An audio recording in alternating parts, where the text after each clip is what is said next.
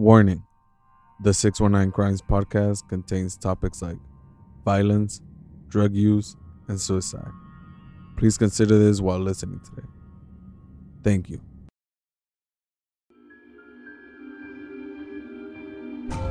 Betty Broderick, 22 year old John Ernest, 34 year old Sean Nelson, of Karen Knott. 16 year old Brenda Spencer, 29 year old Ali Nasser Abulabon. This is 619 Crimes Podcast, where every Wednesday we bring you short crime stories that took place in San Diego. I am your host, Al Rodriguez.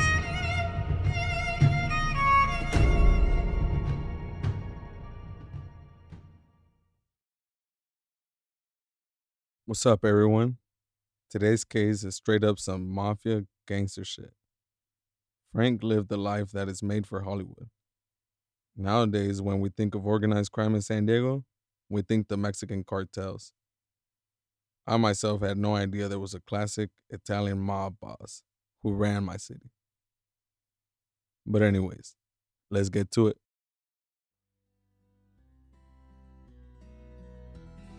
This is episode 4 Frank Bompensiero. Frank's family comes from Porticello, Sicily. The family immigrated to America in 1904. They settled in Milwaukee, Wisconsin. They came to America via boat with another family named Balistrieri, whose son, Frank, later became the boss of, of the Milwaukee crime family. A year after arriving in Milwaukee, Frank Bompensiero was born on October 29, 1905. Frank attended Andrew Jackson Elementary in Milwaukee. However, Frank dropped out after the third grade. Despite dropping out so early, he was able to find work at an automobile parts factory. Before the age of 20, Frank made the move to San Diego, California.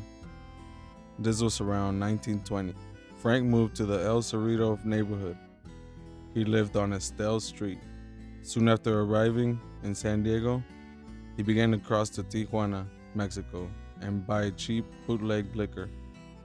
And he would bring it back to America, where at the time liquor was illegal because of prohibition.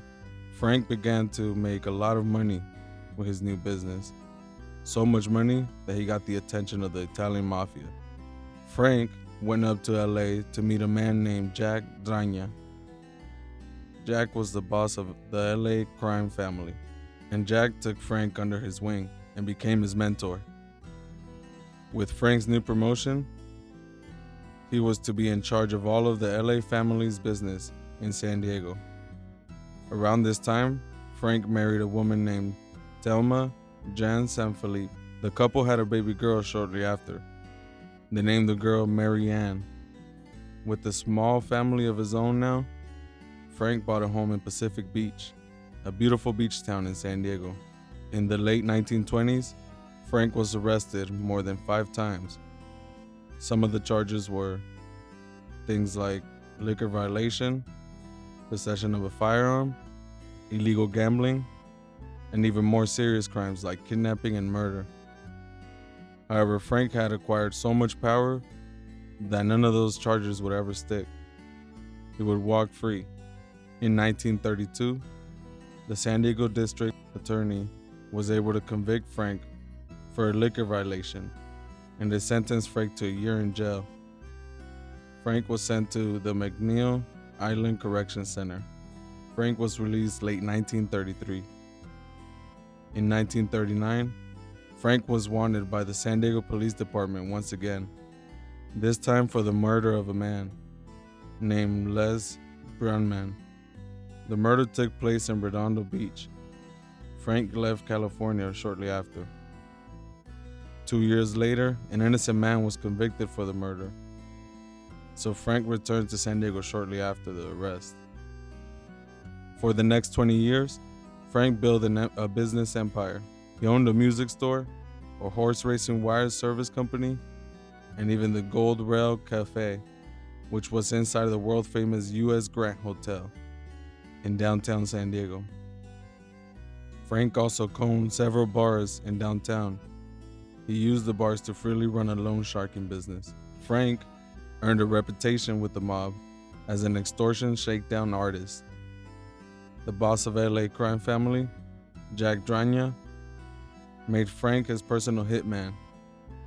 Frank committed murders in San Diego and Los Angeles.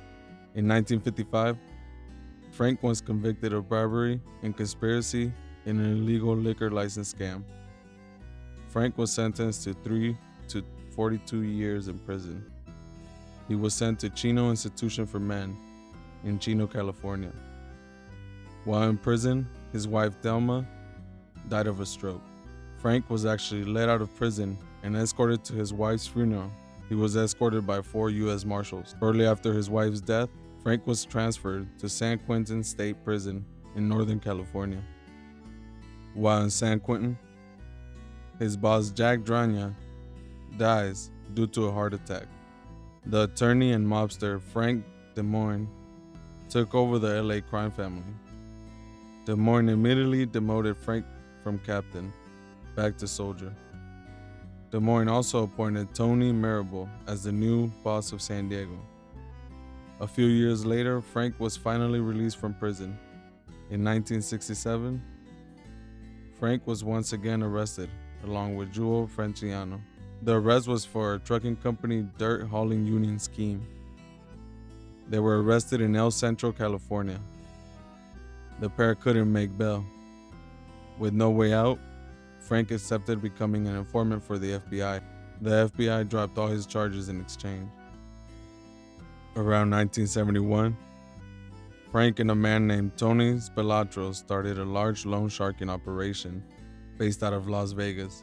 In 1975, a multimillionaire woman named Tamara Rand, who was a real estate broker from San Diego, was actually suing Alan Glick, who was the boss in Vegas. Tamara had accused Alan of scamming her out of more than $2 million in a real estate investment scam. Tony snuck into Tamara's home at night. As Tamara was preparing tea, Tony snuck up behind her and shot Tamara with a 22 caliber handgun. Tony then ran outside and jumped in the car, and Frank drove them away. In the mid 1970s, the new boss of, L- of the LA crime family was Dominic Brooklier. Dom didn't trust Frank. Dom even put out contracts on Frank's life, but always failed. Frank was always moving with caution. In 1977, the FBI set up a pornography business called Forex and used Frank to bait the LA crime family to extort the business. It worked. Jewel Franciano asked Frank how he had heard of Forex, and Frank responded by acting offended that Jewel even doubted him. Jewel was convinced Frank was a rat. A week later, on the morning of February 10th, 1977, Frank needed to make a few calls, and Frank knew the FBI had placed a wiretap on his home phone. So Frank walked to the Arco gas station in his Pacific Beach neighborhood. Witnesses said he was wearing pajamas and a robe. After using the gas station's payphone, he turned around and walked away. And just as he did, a man walked up behind him and shot Frank close range in the back of the head. He was shot with a 22 caliber handgun. Frank fell to the floor and died there at the Arco gas station, which is still there to this day. The next year, Jewel admitted to the police that he had hired Thomas Ricciardi to kill Frank. The FBI did arrest Thomas Ricciardi of Frank's murder. However, he died before the trial could begin.